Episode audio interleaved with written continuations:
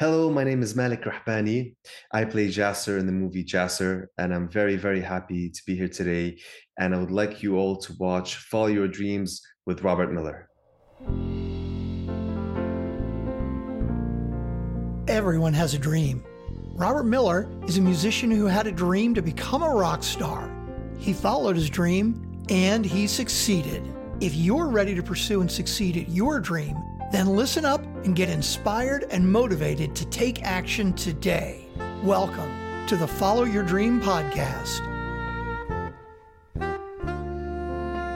Hi, everybody, and welcome to another episode of the Follow Your Dream podcast with listeners in 200 countries. I'm Robert Miller, your host. My guest today is Amine Hachem, a Lebanese American superstar operatic, and crossover tenor. He has been a leading tenor in operas and musicals, as well as concerts and recitals on the world's most prestigious stages across the United States, Europe, and the Middle East. And he was recently named one of the best tenors today, and a tenor who can sing anything.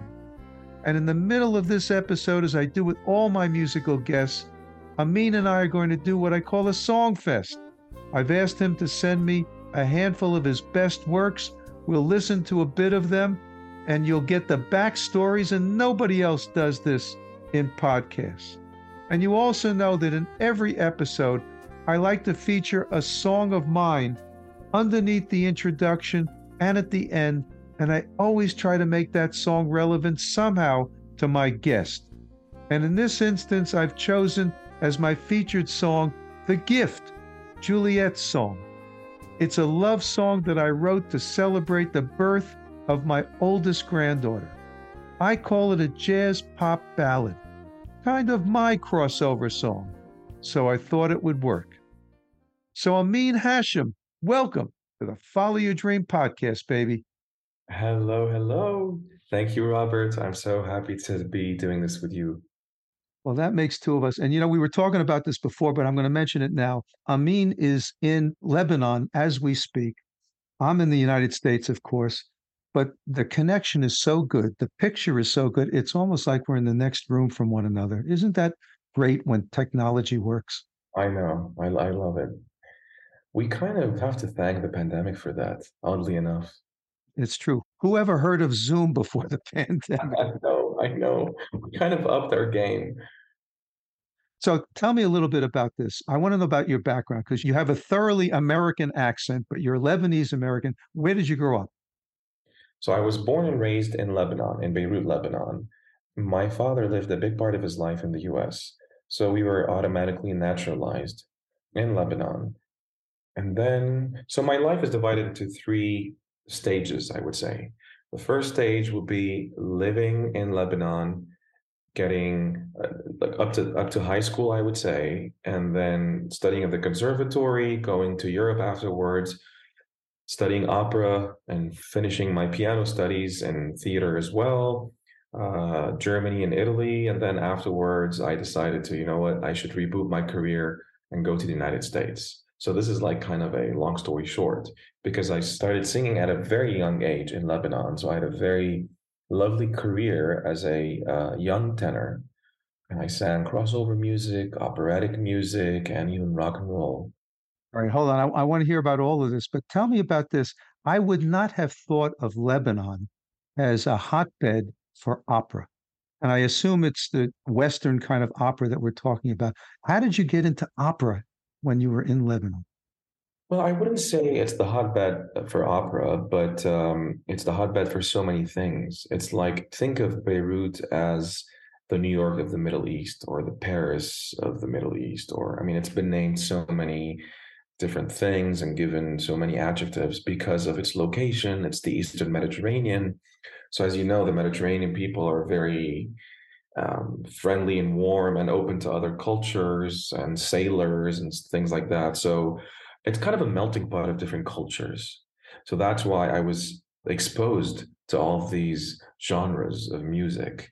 Um, and my father um, is an amateur musician, and also multiculti. And he exposed me and my brother as well to all of these different genres.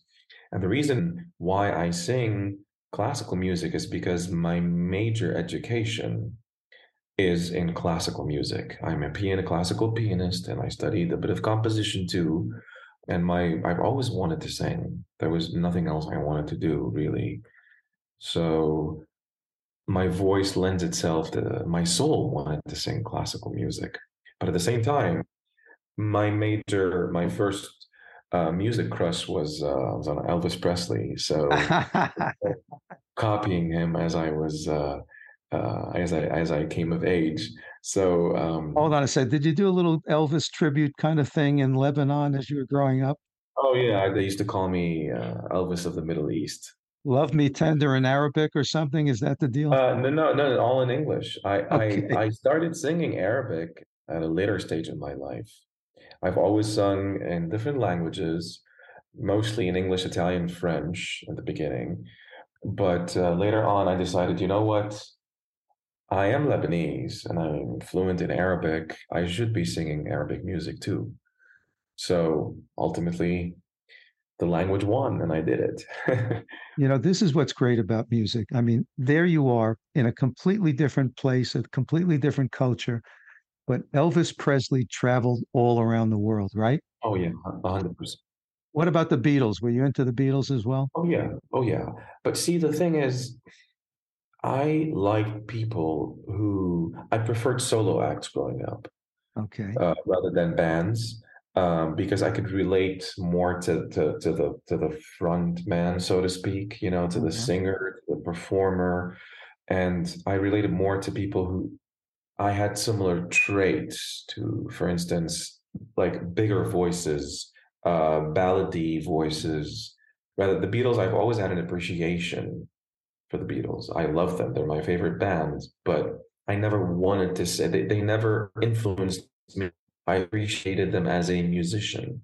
Do you understand like the, the difference? Yes, I do. So tell me who were the individual singers that you loved?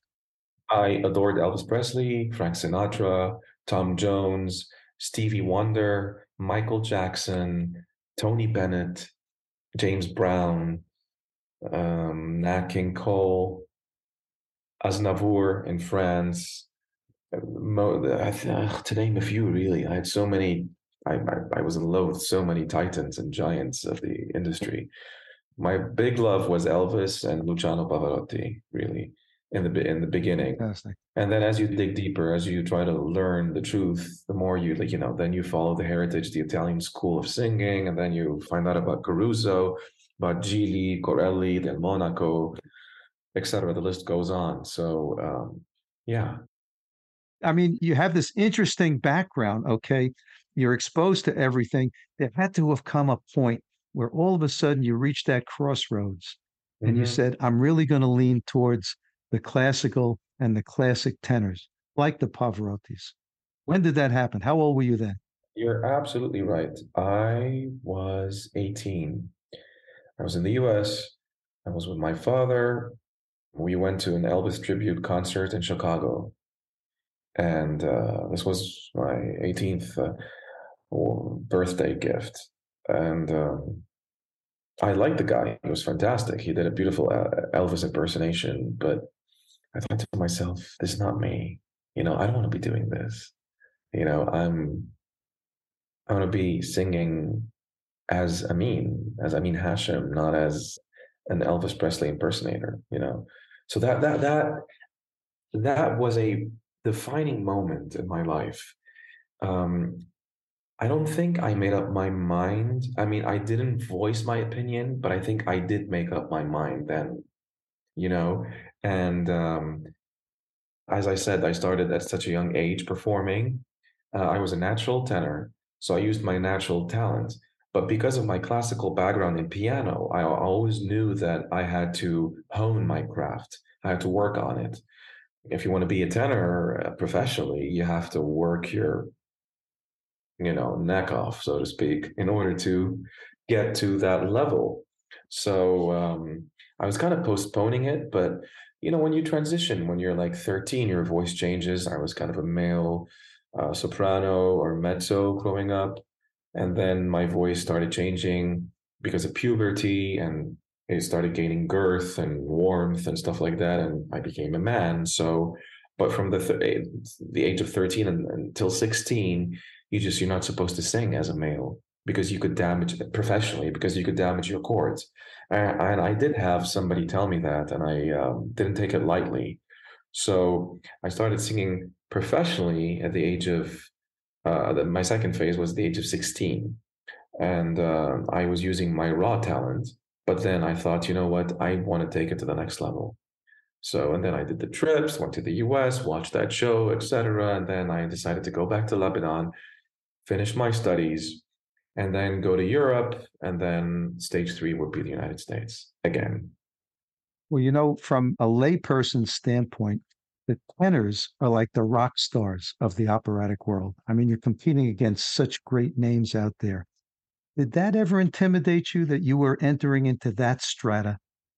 I wouldn't say intimidate me. It excited me. It still, it still does excite me. Um, the more I learn about my favorite tenors or tenors in general, the more I feel like, gosh, it's just, it's crazy. It's wild. It's, it, I have so many tenor friends and we're all on the same boat. We're all like, we're all, all rooting for each other because it's a crazy animal. It's, uh, you're like the, if you like soccer, you're like the scorer. You're like the, you're like the guy who's scoring all these goals yeah, you're the rock star. You're it. And people, people wait for these moments. And if you don't score, then you're booed.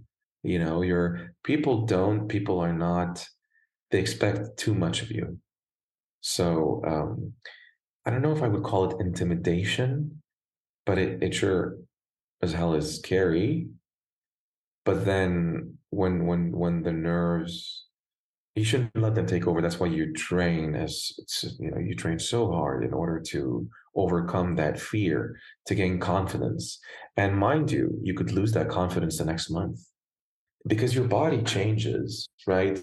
If you catch a cold, you might you might not recover quickly. Your voice might not be in shape, you know, quickly. So there are so many variables to singing. Sometimes you have to be a monk. Other times you have to be just diligent and stay away from people, even though I'm a social animal. I, you know, I, I try my best to like be a hermit every once in a while when I have like long shows and things like that. So it could be frustrating, intimidating, uh, scary, but all the while exhilarating because there's nothing, there's no greater feeling uh, than when everything lines up together and you're just doing it and you're in the zone. It's worth it, man. It's really worth it. I can imagine do you need to take days off or can you sing multiple days in a row to, pr- to protect your voice?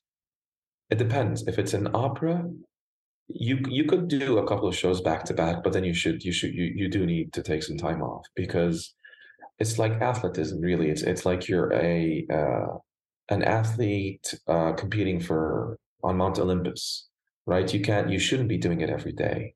You train every day, but when you perform, you should always think about the the uh, the adrenaline rush that go through your veins. And you need some time to cool off after that. It's not just about the strenuous uh, act of singing. It's what happens. It's it's, it's the, the, what what people give you. I mean i'm talking about myself. I'm not talking about uh, what one should do in general. I would never give advice unless i'm 100% sure of the um, you know the individual in front of me or what he or she are doing you know what i mean? Rather than just give a universal advice. I'm just talking about my experience. I wouldn't get tired after a show. It's the exact opposite. I would be so wild and and like you know feel like just feeling like i i'm on top of the world and it, i need time to cool down. So, so there are times where i can't sleep because of the adrenaline so that's why it's wise not to do back to back shows. Because if you're really conditioned to sing on a daily basis, then you can do the job. You know what I'm saying? Like there's, it's the difference is very subtle. Uh, Broadway singers perform every day, but they don't interact with people every day. They don't like when they're done just drink with them and and you, you need to distance yourself. If you're if you're performing if you're touring then you have to be careful. So it's an eight, eight show thing per per week uh, whether it's you're touring or whether you're singing opera you have to be careful. You could do it but it's best to rest. All right. Talk to me about this whole crossover aspect of things why and how did you decide to go in that direction? There's one other person I've had on the podcast, Georgia Fumanti. I don't know if you're familiar with her, but she's also a classical crossover singer. Uh-huh. And so she goes back and forth between the classics and I'll call it popular music. Is that what it means to be a, a crossover singer? Um, yes, it is. So it, it depends really on this. So crossover me is like the bridge between classical music and other types of music. So it, it doesn't necessarily mean pop. It doesn't necessarily mean it could be all of the above. So you're just crossing over from one genre to another to another. Elvis Presley was a crossover singer because he sang different genres. He sang gospel, rock and roll, uh, ballads, etc. So he was considered as a premier um, crossover singer. Okay, I'll think of him in that way now. I never did before. Yeah.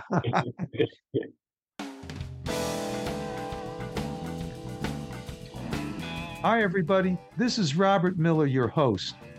I've just released a new EP called The Singles Project that features five of my new songs. I'm pleased to say that the recording has gotten wonderful reviews. It's been called amazing, magical, fabulously enticing, a home run, and a sonic tour de force. How about that? The songs speak to the ups and downs of life, from the blissful, joyous Saturday morning to the darker commentary of Like Never Before and The Ship. Several reviewers said the songs show me exposed and vulnerable. And you know what? They're probably right. See for yourself. The songs can be streamed on Spotify and all the other streaming services and you can check out all of my music at the Project Grand Slam website. The links are all in the show notes. As always, I want to thank you for listening to this podcast and to my music, and keep on rocking.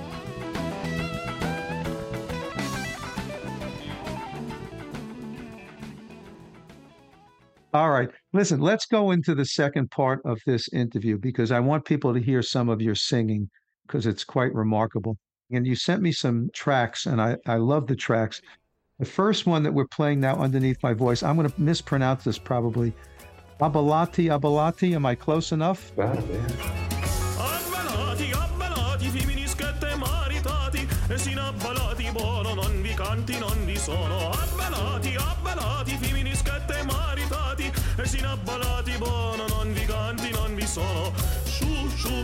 Quanti femmini cacci su, cinni quattro scafazzati, ni facciamo che vadati, cinni quattro magaretti, ni facciamo che pisetti. Tell us about that one. If you want it to be more Italian, it's abbalati abbalati. It's a Sicilian tarantella. Um, the concept behind it was to so this song, I don't know if you if you've heard it before.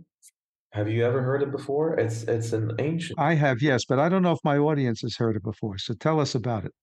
Nobody really knows who composed it. It's one of those traditional Sicilian songs, and Sicily in general is very similar to uh, Beirut. It's very similar to Lebanon.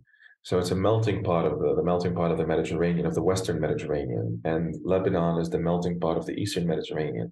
So I've I've always thought of them as quite similar and I wanted to combine the different sounds. So in the in the, the middle part, you will hear uh, the tabla instruments, the percussive instruments that are mostly used in the Eastern Mediterranean.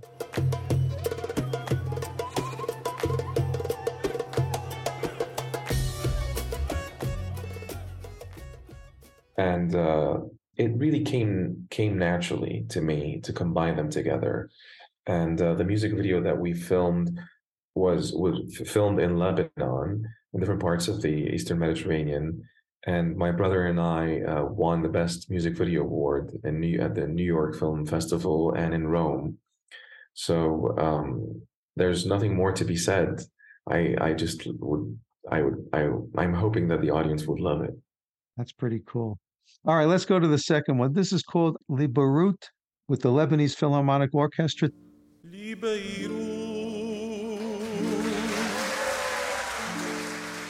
قلبي سلام لبيروت. وقبل للبحر والبيوت لصخرة كأنها وجه بحار قديم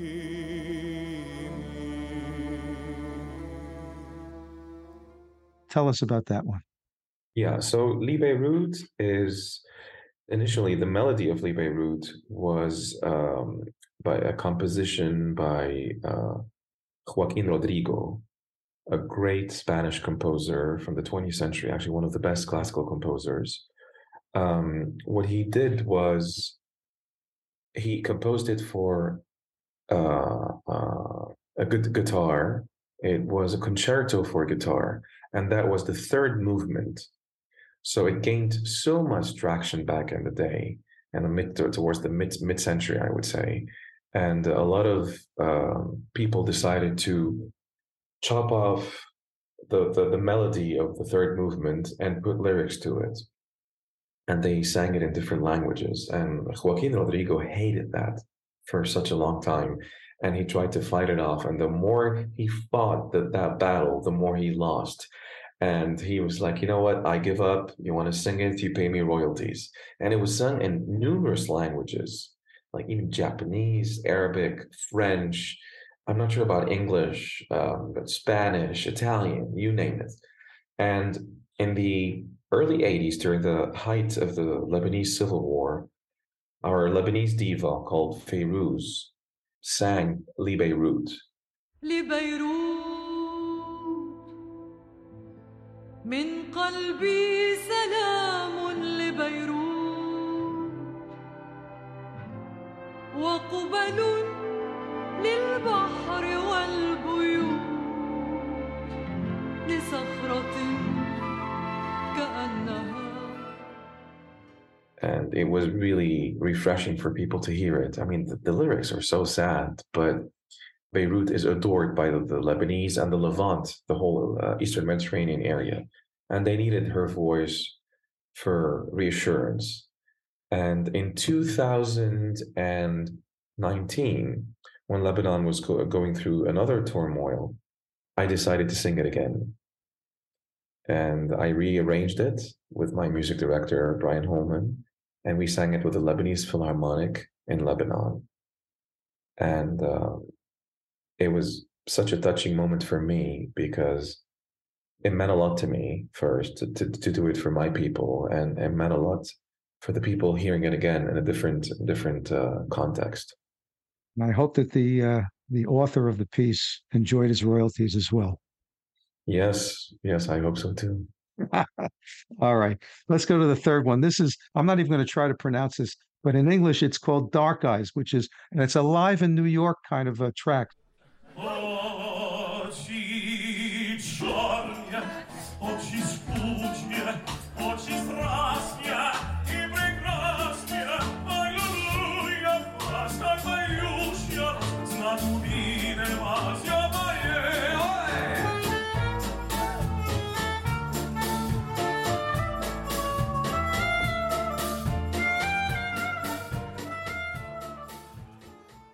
So tell us about that.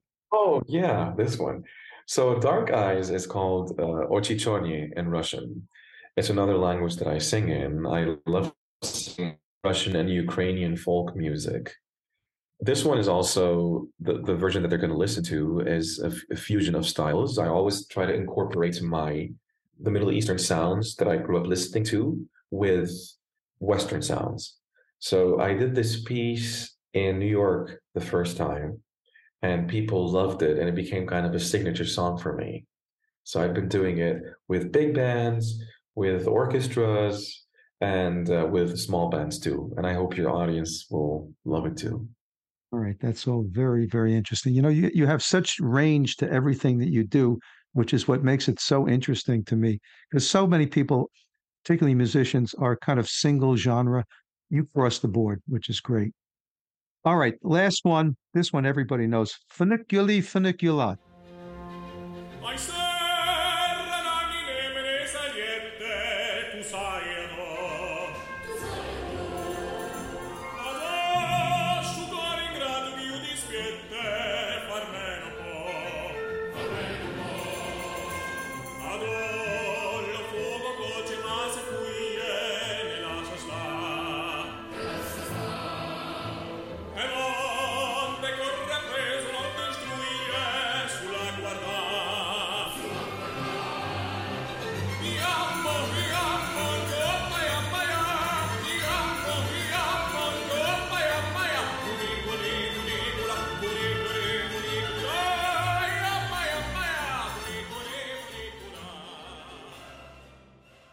Tell us about that.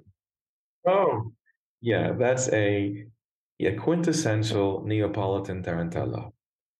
It was composed by Luigi Denza uh, in the 1800s. It's one of my favorite songs, really. It's about the funicular. Uh, the funicular, you know, is, is the card that's on cables. Car that goes up the mountain, right? Exactly, and uh, they composed that. He composed that song when they uh, inaugurated the the first funicular in Napoli, which goes all of, from the town of uh, uh, Sorrento all the way up to Mount Vesuvio. Mount Vesuvio is the volcano in Napoli. Right. So it's a very fun song, and it talks about the funicular. It talks about, you know, how Neapolitans are. They love life. They love the sun. They love their mountains, their beaches, and things like that. And it's very festive. I love that song. Da da da da da da da da. da. There you go. We just sang a duet. I like that. All right. Tell us what's in the future for you. What are you doing next? So I was touring in the Middle East, and I'm leaving. I'm going back to New York in the fall, and uh, I'm touring in. I have a couple of shows in New York, and then I go to Texas, touring in Texas, and then afterwards I start prepping for my Christmas season. I'm going to be one of the highlights of my Christmas season would be lighting the Christmas tree in New Jersey, which is something that I've never done before. It's in New Brunswick, and uh, the mayor and the governor are going to be there. People from out of town, from from New Brunswick, from all over, all over Jersey. It's a very it's one of the highlights of my of my year. And then I'm going to be singing at the New Brunswick Performing Arts Center, my Christmas show, uh, my Christmas special, and then in New York on December 15th at the Kaufman Center, my Christmas special, and it's called Christmas with Amine, a global music tale, where I'll be singing different songs like classical Christmas stuff, rearranged my way, I would say. And I would be mixing them with uh, opera, jazz, Latin, American pop, classical, Eastern European folk, and Arabic influences. I hope you're going to be in New York around this time, around that time. So if you are, you are my guest, my guest of honor. Boy, I appreciate that. This has been a fabulous interview. We've been talking here with Amine Hachem, who is a remarkable singer based in Lebanon at the moment, but all over the world, singing all kinds of songs. I want to see you work in an Elvis Presley song to that presentation, too. That would be very cool. Yeah, yeah. I I usually I usually surprise my audience uh, with an Elvis tune. see that? I kind of figured it out. I want to thank you so much for being on the podcast. It's just fantastic to have you on. Robert, it's been a pleasure, really. Thank you. All right, we're going to listen now to that song of mine that started off this uh, episode. It's called The Gift, Juliet song. I want to thank you all for listening, and we will see you in the next episode. Thanks for listening to the Follow Your Dream podcast. Make sure to subscribe, rate, and review the podcast so you don't miss another inspiring episode. You can connect with Robert at robert at followyourdreampodcast.com. And you can hear more from his band at projectgrandslam.com.